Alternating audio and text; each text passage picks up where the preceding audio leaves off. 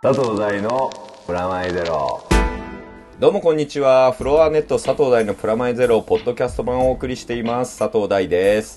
この番組は音楽誌フロアネットの連載佐藤大のプラマイゼロと連動してお送りしています。今画面に出ているバナーからフロアネットのウェブサイトへジャンプできますのでそちらもぜひ見てみてください。今月のフロアネットの特集はスペースラボイエローのすべて過去仮2008年6月21日の営業をもってついに閉店が決まってしまった西麻布のクラブイエローを最後に大特集。長きにわたり国内外から多くの支持を集めてきたイエロー。これまでの伝説的なパーティーをピックアップして紹介しゆかりのあるアーティストの対談や世界中から届いたコメントを交えながらその16年間の功績を振り返ります。一度でもイエローにお世話になったことのある人は出読そしてこの番組と連動している連載佐藤大のプラマイゼロフロアネット版もお忘れなく。フロアネットボリューム113号5月30日発売です。というわけで今月もフロアネットの杉山くんに来てもらってます。こんにちは。よろしくお願いします。イエローなんだね。はい。なんかさ感慨深いよね。僕もそうですね。ていうかちょうどさ去年終わったわけじゃんうちのレーベはい。ルつか14年やったブロックマンもまあ休眠といはい。うコールドスリープ状態なわけですが。ねシスコもね年末にママンハッタンもなくなり、まあ、ハウス店だけですけど、ヒップホップありますけど。うんまあねあの宇田川町ドーナツシティもほぼ壊滅状態の中、西麻布の城が相当なくなりますね。まあでもなくなるっていうのはまだうん。わかんないですからね。まあ復活っていう、まあなでもなあの場所がなっていう。俺ね本当にあの西麻布のはい。交差点のとこに、あのあのアイスクリーム屋さんあってますねまだあり遠います面あるじゃん。あそこでフロックマン始まったから。あそこで始まったんですか、うん本当にあそこに集まってたバカが、あの朝方ぐらいにイエロー帰りですか？一回昼間に会ってみようかみたいな話をして。だから本当にね西麻布はクラブにいろんな意味でこう思い出がすごいね。もうねロランの思い出が多いイエロー。うんガルニエ見に行ったなとかあとサムライチャンプルのイベントもやったし、イエローだそうそう DJ も回させてもらったし、ね、それがすごいですよね。うん。緊張した。うん。本当ですよね。あそこだって中入ってるだけでも結構緊張します。緊張するもんね。で昔あそうそうそう。テイさんがあそこでやったのを見たことがあってまだ D ライトにいたんだかいねえんだかぐらいの4枚目ぐらいの前後ぐらいで D ライトの4枚うんとかの頃にイエローで回してその時に初めて4枚使いを見てテイさんの。うん、うわかっちょいい思ったんだよね。あの上のさブースの上のあの螺旋階段。螺旋階段のあそここうやってかぶりつきでブースミブースミーノでレコードのチェックシートみたいなのでよくいなかったあそこ。僕は結構まあフロアに行くことが多くて。ああフロアもねちょうどあの螺旋階段の下のスピーカーの横。ここすっげえいいのよ。あそこ、クロ好みのところね。そこもものうすごいいいね。あそこで踊るの超好きで。あそこで結構踊ってる。あそこ結構踊り場ですね。踊り場だったよね。あそこよかったな。あとあの裏のさスピーカーがこう2台並んでるじゃん、はいはい。一番奥に、はい昔はあそこ何もなくてさそこら辺がこう踊り、うん。あの踊りまくりたい人スポットだったね。うん、めっちゃ比率が高くて3点とか超。思い出とか。実は昨日も僕言ってたんですけど、うん。昨日も結構下がったんうですよ、ん。ね。やっぱだからさこう面白いクラブってそういうこう、うん。人を呼ぶじゃん。あと朝からお客様が来るんですよね。えそうそういいクラブだったな。まあねそんなそんな昨今ですよ。はい。私ねあなたがこうゴールデンウィークやこういうところでこういろいろクラブ行ってる間に、はい映画を見てみました。映画を。なんかあれですね。健康的ですね。そうね。いやっていうか公園兄弟がさ、はい。アカデミー賞取ったじゃない？今年は面白そうだなと思ってたの、はい。なんせポール・トーマス・アンダーソンの「JLB ブラッド」って、あのねあのマグノリアの監督と公園兄弟まあファウのねはい。リボースキの公園兄弟の一騎打ちっていうああすげえみたいな感じだったのに、はい。両方見てないっていうか 見れねえしみたいな状況でアカデミーアカデミーを見てて、はい。でもまあどっち取ってもとか思いながら、俺両方ファンなのね、はい。で2人が2人っていうか2チームか、はい。が取り続けられることがすごいいいなと思ってたし、ここ8年ぐらいリベラルには辛い状況が、うん。映画業界は多くてね、頑張れアメリカ！みたいなのが取んなきゃいけない感じだったわけ。まあここ何年か、政権とかのいろいろな事情が事情があってね。でまあ映画つまんねえなみたいなばっかりまあフィルムばっかりですよ。そういう中テレビが面白くなってきたり、はい。まずねカウンターで JJ ブラハムとか出てきたりとか、まあ、それこそテレビドラマシリーズでもねね。バトルスターギャラクターとか面白いテレビが。年々出てきて映画つまんなくなってんな今と思ってたわけ。そしたら今年のアカデミー賞見るとなるほどと。さすがに来年で任期が切れるだけあって リベラル層にものすごいアピールした映画がいっぱい公開されてそしたらコーエン兄弟がまさには「 No Country for Old Men」っていうタイトル、まあ日本タイトルを、えっと、ノーカントリーなんだけどね。はい。それはどんな映画なんだろうと思っていて、ただ公園兄弟が撮ったわけですすげえと思って撮った時に「いや俺さ何もやってないんだよね」って言ってるわけインタビューの時に、はい。い、や俺は今回はあんまり何もやってないんだよ。でこの賞もらってすげえ嬉しいけど、そういう感じなんだよね。みたいな話をしてて、なるほど意味がわかんねえと。また何言ってるか分かんない。わかんねえなってこの二人って思いながらじゃあ映画を見に行こうって映画を見に行ったわけですよ。すっげえ面白かったんだけどもうね本当にね映画が撮れないっていう映画なんだよ。これねアカデミー賞撮らしちゃダメな映画だったよ 要するに俺は映画がもう撮れないって映画で、はい。それをずっと言ってんの。あまあ全然そういう話じゃないんだけど、はい。あの No Country for Old Men って日本語で訳すと、はい。まあ簡単に言うと、この国は老人には生きづらい国だみたいなニュアンスなんですよ、そういうニュアンスで、まあ、アメリカのこと言ってるわけですね、でこれはまあテキサスが舞台、はい。ドアメリカみたいなところを描こうとしてて。でしかもカーボーイハットかぶったもうやつが出てくるわけですよ。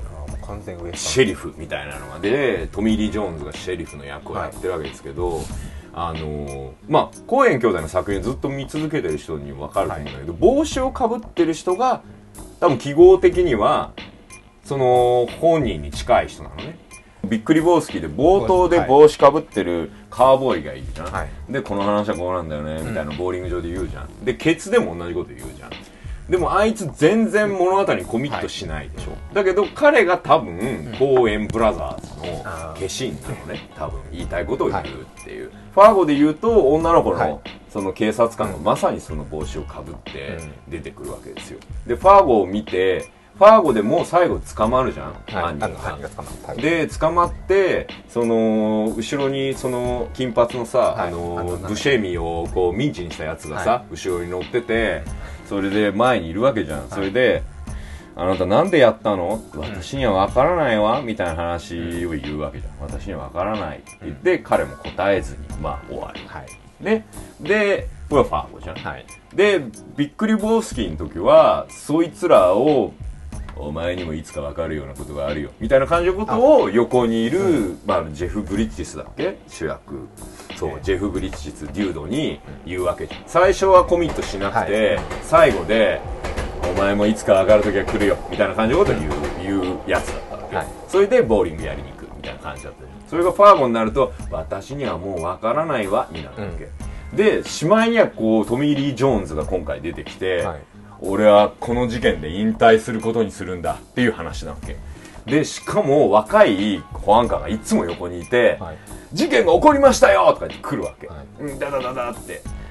保安官事件ですって。現場ここですとか言うとうん。まあ犯人こういう感じかとか言って聞くわけ、で現場行かないんですかってうん見ないとか言うわけ、はい。でそいつ全然現場行かない本当に現場行かなくて、はい。でそいつがトミー・リー・ジョーンズで頭からケツまで出てきて、それがまさにあのビックリボースキのテキサスボーイとか、はい。ファーゴの時のあの、妊婦の警官と同じポジションにいるんだけど現場に最後まで行かないのそいつは。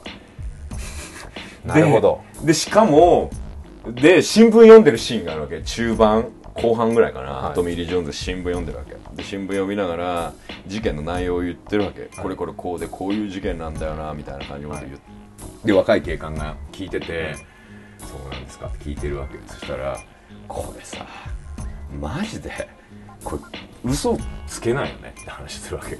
こんなの嘘で書いたら、絶対嘘だから、はいこれ本当だよねっていう話をするわけあまりに嘘くさい事件だから、はい。もうこれは本当だっていうことを言うの。トミー・リー・ジョーンズが、そうするとまさに事件にもなんないですよね。クスクスって笑っちゃうわけ。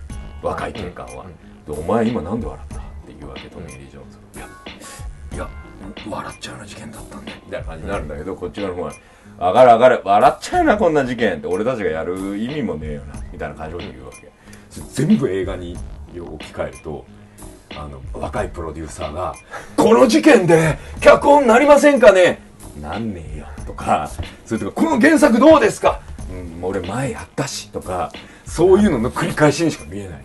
で最後に現場にこうたどり着いたら、はい。終わってんのもう事件全部。で犯人も逃げた後なの。へえ。捕まえらんないの。もうついに捕まえることができないところに来ちゃったわけもう行き着くところに行った感じですね。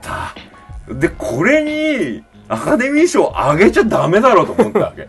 映画撮れねえよ俺っていう話だったわけ。でそれがすっごい面白くてしかも殺人鬼が出てくるの。はい。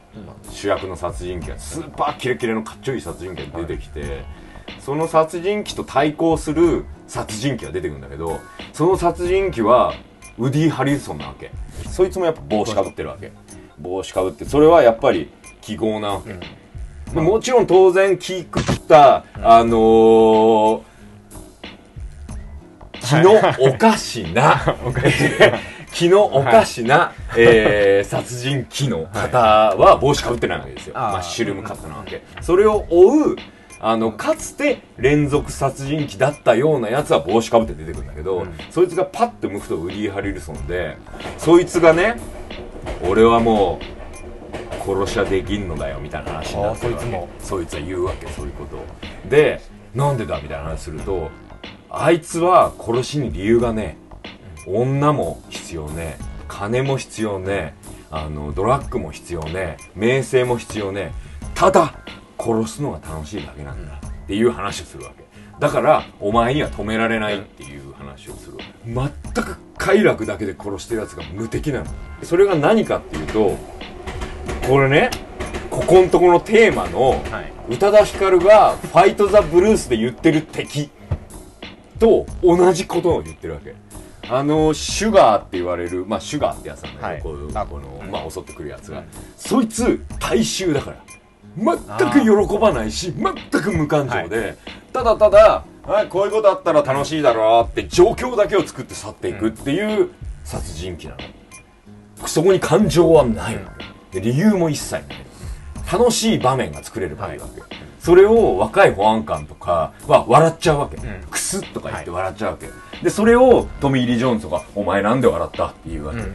で「あすいません笑っちゃいけないんだ」いやわかるよ。俺も笑っちゃうっていう感じの開始だったりするわけ。でこの事件が終わった後俺は引退するって言って引退す、映画も引退しちゃうわけ、映画っていうかこの中でトミー・リー・ジョーンズが引退しちゃうんだけどあの男そういえばアカデミー賞であの兄弟は俺は何もやってねえとか言ってたなとか思うじゃん、俺はダッシュっつって不走者から出てる、あの「血と暴力の国」っていうのが原作なんですけどそれを読み始めたわけですけど、その通りなんでびっくりするんだけど同じなんです。か全く同じなの。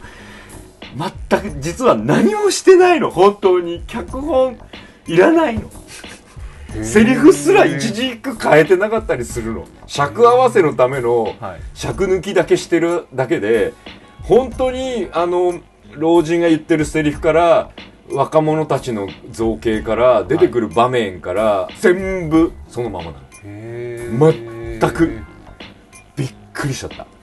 いつ書かれたんですかあこれはあの80年代に書かれた本ででなおかつこの作家の人がまさに年を取ってから書いた本でもう70歳ぐらいになってから書いた本なんでね。それでその前にえっ、と「すべての美しき馬を」とか「馬よ馬を」なんだっけなすげえ小説あ「すべての美しき馬」っていう青春小説を書いて、はい。それがすげえ有名な賞を取ってめちゃくちゃこう青春小説の大家みたいな文学賞を取っちゃうような人だったのね。その人が何作目かで書くもんなくなっちゃってでクライムノベルを超ベタなクライムノベルを書くわけ、それがこの本だったんだって。ででなんでこんな本書いちゃったんだこの人みたいな感じの本なんだけどもう完全にねもう今小説読んでるやつなんかいねえよみたいな本なんもうそのこのままなんですね。ままなの。最後まで。でこれはまさに全く映画の撮れなくなったあの二人が、うーん、何の原作ももうつまんねえなんだよ意味がわかんねえって言った時にこの本読んでこれまま撮れる、ってなったんだろうなっていうのを勝手に予想しちゃったんだよ、はい。それがすげえ面白い。本当にこれ尋常じゃなく一字一句ままなの？まあでもそれだけの本がないんだろうなとも思ったし、まあ、最近ね無関心さ好奇心のなさ、あのーっていうとこに肉薄しようとコーエン兄弟は知っているし、この作家のマッカーシーさん、はい。70のした人もう知ってるんだなとは思ったんだけどもう立脚点がねやっぱりもう70だしまあ50の人だから諦めが入ってんのよ。あ小説もそうだし映画もそうだしもう分からんって言っちゃってるわけ。ファーゴの時はま分からんということを犯人に言えたのまはい。だ捕まえることができて。でびっくりボースキーの時はいつか分かるって言ってたのまだ。もうついに会えない。ーもうお手上げなんですね。もう出会うこともできない。その映画の構造上。出会わせない。もう同じ場面にいるんだよ。トミー・リーと犯人が。ああいるのに気づけない。トミー・リーが。っていう映画の作り方になってるわけ。うわこれは罪が深いと思ってこの後この人たちはどうするんだろうという映画なのにアカデミー賞取っちゃって、はい。でも思ったことはああこれ映画真面目に作っていいんだ。と思って。あちょっとよかった。って思って。映画ーまだできるんだ。できる部分があるんだ。うん、でこれアカデミー賞取れるし、はい。あの多分ノミネートもされるしそれで言えばポール・トーマス・アンダーソンもコーエン兄弟もあと5年ぐらいは映画撮れるだろうと。多分ね、あそれはいいことだなと思って。でなおかつ僕らにとっても。っていうか宇多田ヒカルがね、ああいうことを歌ってちゃんとヒットすることとか、もうノーカントリーみたいなものだったりを書いたり撮ったりして賞をもらえるってことがあるってことは、まだ信じてもいいんだ。みんながみんなこみたいなのの DVD を買って喜ぶわけではない。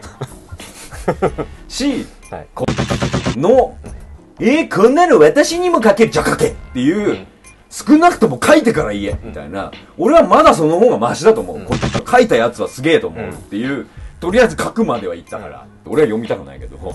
でもそのなんつうんだろう。腐すために読むのやめねっていう感じなの、え読んで読んで面白くなかったよねって言うとかさ。はい。そういう今の映画とかも全部そうじゃん、なんかその時代が早く終わればいいのに。って思っててこっから先は消してほしいけど、はい。完と一緒だと思うの。強い時にしか勝てないから。勝つ理由はだから、なんか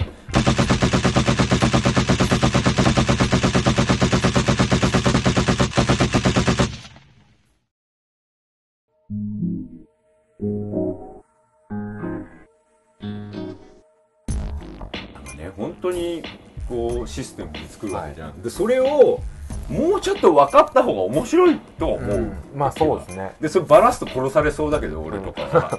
でも俺別に映画業界でも何でもねえし、アニメ業界だけどアニメ業界の人には登山扱いされてるし、それで言うんだったら、はい。なんかこういうこと言う人になってみようみたいな気がする昨今。ノーカントリー見てからですか？そう。ノーカントリーだなと思ってこの国もまあそれはあのなんだ負け犬の遠吠えに聞こえるわけですよ。こうやって俺が話してるともう完璧負け犬の遠吠えだ。俺が言ってても負け犬の遠吠えにしか聞こえないがはい。負け犬の遠吠えでアカデミー賞を取った公演兄弟の映画を見た後だったらいいみたいな、これ負け犬の遠吠えだもん今のだからそういう意味で言えば「ファイト・ザ・ブルース」も負け犬の遠吠えに聞こえるし、だからそういう負け犬の遠吠えがエンターテインメントになるんだっていうね、何描いても通じねえじゃんみたいなところのストレスなんだとしたら、い、やまだ戦う方法あるんじゃないかなとは思ってて、だから今僕はどんどん子供向けだったりはいシンプルにしてってるのは、なんかそっちで戦うしかないんじゃないかっていう気は。今の世界ではそう、うん。申し訳ないんだけど今の同世代僕らと同世代の人たちにはい。地球を変えようなんていう力を持つ人間が育つとは思えないし今そういう子たちにそういうフィルムを与えても「へえくせ!」で終わると思う、うん。うんそれは真実だし俺も白毛世代だからその通りだと思うけど分かった上でそれで10年過ごして今こうなってるこのことに対して反省しないのは俺たちは間違ってると思う。っていう気はするっていうか。でおじいちゃんたちがもう分からんのよ若者はっていうのも分かる、でもそれを言われてきた俺たちがそれを言うようになったらまずい。その前に、そうじゃねえバカをちゃんと描いてバカ面白くねっていうのを一回一回描いとこうっていう気が今してるね。でわけわかんない若者を描く。うんっていうのもありだと思うわけ。それは切れやすい若者っていう描き方、それはまあ「エヴァンゲリオン」以降、はい。ノーカントリーまで全部そうだと思うんだけど、いや分かりやすすぎて分かんないやつっていうのを描きたいんだ俺はもう逆に何を考えてるのか分かんない。分かりやすすぎて、うん。もうスーパー分かりやすいタケルとか。単純すぎるから、共感ができない。共感できないよ。ああいうやついたらいいなって、でも兜浩二とかってそうだったんじゃね？あアムロは共感できるけど、波乱万丈とかあの兜浩二には1ミリも共感できないよ。あトラウマとかねマイナスの部分ないですからない。ね世界を救うとか。イケイケな前向きすぎる、うん。もうデビルマンぐらいからデビルマンだってミキちゃん救うっていうのプラスついでに人間も救ってくれるじゃん、子供に見せたりするのが多いアニメーションの中でそれを皮肉ばってプリプリしてる時代は多分もう終わっててそれを楽しんでる人たちが多分今のアニメーションをある種支えてることは真実なんだけど、うんそれだとこうなんつうかハリウッドや日本映画がデッドエンドが来るように、必ずデッドエンドが来ると思うんだでその時に大切なのはクリエイターが勝手にギリギリしながら入れてたうん。プロデュースサイドとは違う形で入ってた役者の演技だったりするんじゃないかなって気がそういうファイトが歴史を超える。作ってる人のなんか意思みたいなもんですよそう。ね、そういうファイトをしてる人がもうほんと少なくなって、でそれ前から言ってる通りにこのラジオでも何回も言ってるけど多分脚本家は気がついてるし、うん。作家も気がついてる。だけど真ん中のフィルター34枚が気づいてないし、データで補足されてるから戦えない僕らが、これはね F2 層にはね、ここアプローチできないんですよ、とかこの雑誌はねあの F3 賞まで行きたいんでねあの子供はあんま出さないでくださいとか、あの逆に子供出ちゃうとね F3 層のね独身層は見ないんですよとか、そういうこう意味のわかんないデータでバカがそこにお前の気持ちは1ミリもないアイデアで動いてるって。だからアイデアしかないような映画ができんだよって気がするしそこでも戦おうっていう脚本家や役者やアニメーターやクリエイターや監督がいるとそこに傷を残そうと思うんだろうかなって気がするその傷がある時にうわ傷があるって思って喜んで喜ぶわけ、そうすると高揚して、こうこういう話をした。今日はこうブラックじゃない高揚してる。こしかもなぜ俺は公園兄弟にまるで友達のように語りかけてるんだろうみたいな気持ちになってんだけど、うまあ先月の、うん。まあ宇多田ヒカルにはラブレターですそうけど、う。ん。携帯で電話をかけちゃうよな。んかね「ジョエル!」みたいな「いいさん!」みたいな抱きしめたいみたいな気持ちになる。作るの大変だったでしょこれみたいな。びっくりボースキーとかね、はい。楽しそうだないいなとかこういう映画俺作りてえなみたいな感じで、ファーゴとかもこれ。嘘ついて。嘘ついちゃってこれ騙しちゃってもうほんとニヤニヤしながら作ってんでしょとか思うんだけど、今回つらい。これつらいねっていう感じだった。青とか見てて普通に楽しかったですけどね。楽しいね、ねまだ犯人も笑えたじゃん、でもあの金髪のやついるじゃん、うんはい。あいつ喋ってたでしょまだ。でもブシェミにタクシーで「お前無口だはな」とか腐されてるじゃん、でもあいつ喋れるやつだったじゃん、もうねこいつも喋れるんだけどシュガーも。喋ってることの意味がわからない。もう本当に大衆が何言ってるか分かんない。わかんない。でもすすごく哲学的でそのセリフだけを聞くとものすごく口当たりのいいことだけを言ってる犯人なの。なるほど。なるほど。この、ま、25セントはな58年かかってここに来たんだよという会話をするわけ。なんか知識だけなのにそうそう本当に大衆でしょ。その描き方を超スーパーしてるわけでそいつは証拠も残さず消えていくっていう犯人なわけ、もうそれまさに大衆でしょ、まあそうね。誰かわかんない。そう、それで、ウディ・ハリルソンが来て、あいつはな、金にも、女にも、あの、地位とか名声にも興興味はねえんだ。あいつはただ、面白がりたいだけなんだよっていうわけ。だからそうやって映画見ると、映画って本当面白くね、俺、これ、これ話してるのすごい面白くて、うん、こうやって話しながら思いついてることも面白いんだけど、でもなんか映画見終わった後にこういう話をできる機会が本当に減ってきたな。そうですね、